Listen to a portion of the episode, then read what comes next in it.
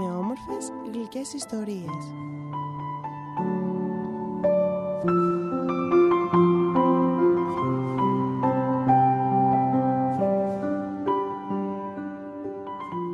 Επιμελείται και παρουσιάζει η Αθανασία Σταμέλου Κουκουράκη.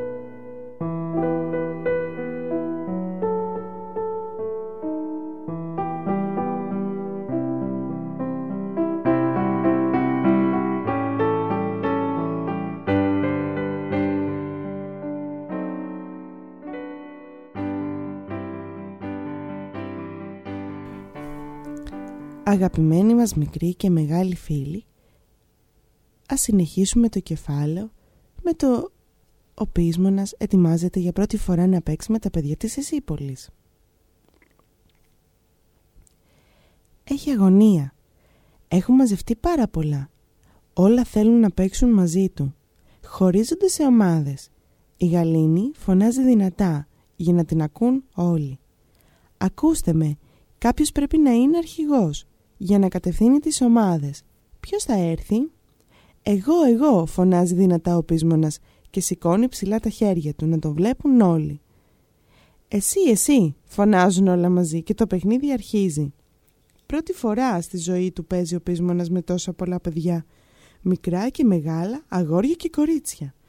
Βέβαια, μερικές φορές δυσανασχετεί, γιατί τα μικρότερα δεν τα καταφέρουν και τόσο καλά. Εξαιτίας τους καθυστερεί το παιχνίδι. Τα μεγαλύτερα όμως θα βοηθούν και αυτή τη μικρή καθυστέρηση την ευχαριστιούνται κιόλας. Στο τέλος του παιχνιδιού όλα μαζί τα παιδιά κάθονται κάτω στο μαλακό χορτάρι και ζητούν από τον πείσμονα να τους διηγηθεί κάτι από την πατρίδα του. Εκείνος μένει για λίγο σκεφτικός. Θυμάται τα παιδιά στην Εγώπολη που δεν μονιάζουν ποτέ για να παίξουν όλα μαζί.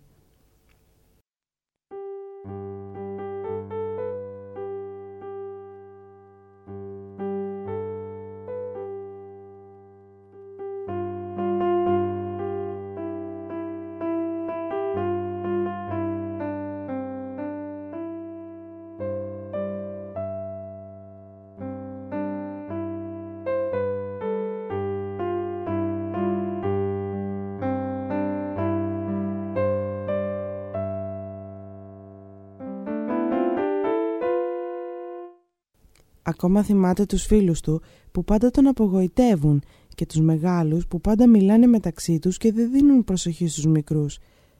Τίποτα από όλα αυτά δεν θέλει να πει. Ψάχνει για κάτι που να τους εντυπωσιάσει. Κάτι που θα τον κάνει να νιώσει περήφανος. Έτσι αρχίζει να τους μιλάει για τη βασίλισσά τους, την Ίηση. Μιλάει με θέρμη για τη θεά του. Τα παιδιά τον ακούν χωρίς να το διακόπτουν. Τέλος, τους περιγράφει το μεγαλόπρεπο παλάτι που δύο φορές το χρόνο επισκέπτονται όλοι οι λιγοπολίτες. «Πω, πω», φωνάζει η Ανθούλα. «Πόσο τη λυπάμαι την καημένη που ζει μέσα σε αυτό το παγοκρίσταλο, μόνο που το σκέφτομαι ανατριχιάζω». «Εγώ λυπάμαι και τους καημένους εγωπολίτες», λέει ένα ψηλό αγόρι, που βλέπουν τη βασίλισσά τους μόνο δύο φορές το χρόνο. Μα όποιος έχει κάποιο πρόβλημα ζητάει ακρόαση. Η Γαλήνη βλέπει το φίλο του ενοχλημένο και επεμβαίνει στη συζήτηση. Μην παρεξηγείς τα παιδιά. Εμείς εδώ είμαστε τελείως διαφορετικά. Αγαπάμε και σεβόμαστε τη βασίλισσά μας, αλλά τη βλέπουμε όποτε θέλουμε, σχεδόν κάθε μέρα, γιατί εκτός από βασίλισσα είναι και δασκάλα μας. Δασκάλα, αν είναι δυνατόν. Βασίλισσα που είναι θεά το καταλαβαίνω, αλλά δασκάλα πρώτη φορά το ακούω. Αύριο που έχουμε μάθημα θα έρθεις μαζί μας να τη γνωρίσεις και θα δεις και μόνος σου. «Τώρα πάμε, τώρα αμέσως, φωνάζει και σηκώνεται όρθιος. Ο φιλότιμος σηκώνεται κι αυτός. Αγκαλιάζει τον πείσμονα. «Φίλε μου, σήμερα παίξαμε τόσο όμορφα που το χαρήκαμε όλοι. Πάμε στο σπίτι. Μας περιμένουν για φαγητό. Αύριο όλοι μαζί θα πάμε να γνωρίσεις τη βασίλισσά μας». Με λίγα καλά λόγια και πολύ αγάπη, ο φιλότιμος κατάφερε να φύγουν όλοι για τα σπίτια τους χαρούμενοι.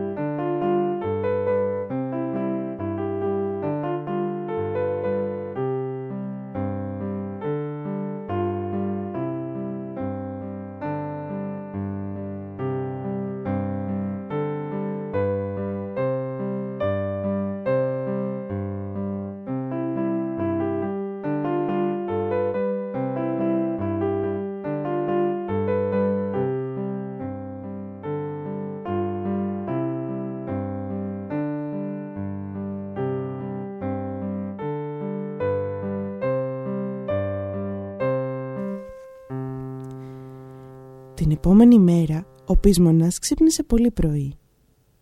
Είχε αγωνία. Για πρώτη φορά θα γνωρίζει τη βασίλισσα της Εσύπολης. Κοιτάζει γύρω και βλέπει τα άλλα παιδιά να κοιμούνται. Η γαλήνη και ο φιλότιμος λείπουν. Σηκώνεται και σιγοπερπατώντας βγαίνει έξω. Γλυκοχαράζει. Βλέπει τους φίλους του να κάθονται σε μια άκρη αμήλυτοι και να κοιτούν τον ουρανό. Προχωρεί προς τη μικρή πηγή που τρέχει πιο κάτω και ρίχνει δροσερό νερό στο πρόσωπό του. Αυτό τον ξυπνάει για τα καλά. Ο φιλότιμος του κάνει νόημα με το χέρι του να πάει κοντά τους. Κάθεται δίπλα τους. Αμήλυτος κι αυτός κοιτάζει τον ορίζοντα. Οι κορυφογραμμές των βουνών λες και έχουν πάρει φωτιά που σιγά σιγά δυναμώνει. «Σε ευχαριστούμε Θεέ μου που περάσαμε μια ειρηνική νύχτα Βοήθησέ μας και την καινούργια μέρα που ξημερώνει. Σκέπαζέ μας με την αγάπη σου, ψελίζει η γαλήνη, σφίγγοντας το χέρι του μικρού της φίλου. Ο φιλότιμος του σφίγγει και αυτός στο χέρι για να τον ενθαρρύνει. Το ζεστό του άγγιγμα τον ηρεμεί και του δίνει θάρρος. «Ζήτα του κι εσύ κάτι, σ' ακούει», προτρέπει το πείσμονα η γαλήνη.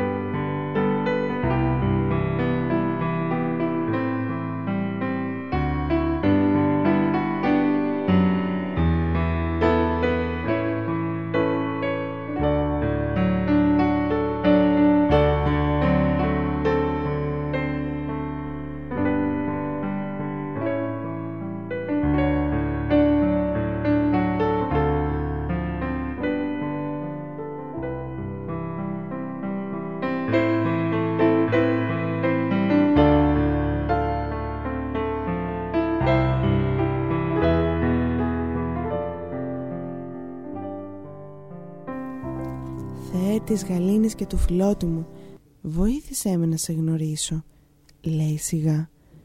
Εκείνη τη στιγμή ξεπροβάλλουν και οι πρώτες ακτίνες του ήλιου. Ένα πουλάκι κορνιασμένο σε, ένα κοντινό κλαρί ξεδιπλώνει τις φτερούγες του. Τεντώνει το κεφαλάκι του προς την Ανατολή και αρχίζει το κελάιδισμα. Η πλάση ξυπνάει. Ποτέ μου μέχρι τώρα δεν είδα το ξημέρωμα μιας μέρας. Τι ομορφιά, τι ηρεμία. Σε βοηθάει ο Θεός να το γνωρίσεις, λέει η Γαλήνη. Αυτά τα χρώματα της Ανατολής, αυτή η ομορφιά της φύσης δεν μπορούν να τα φτιάξουν χέρια ανθρώπινα ούτε αρχόντων ούτε βασιλιάδων. Αρχίζω να το πιστεύω. Ο φιλότιμος τον αγκαλιάζει. Πίστευε φίλε μου, πίστευε και μη φοβάσαι τίποτα. Το μόνο που φοβάμαι αυτή τη στιγμή είναι πως θα συναντήσω τη βασίλισσά σας. Βλέπεις, δεν γνωρίζω ούτε το τυπικό του παλατιού. Είναι ίδιο με το δικό μας ή αλλάζει;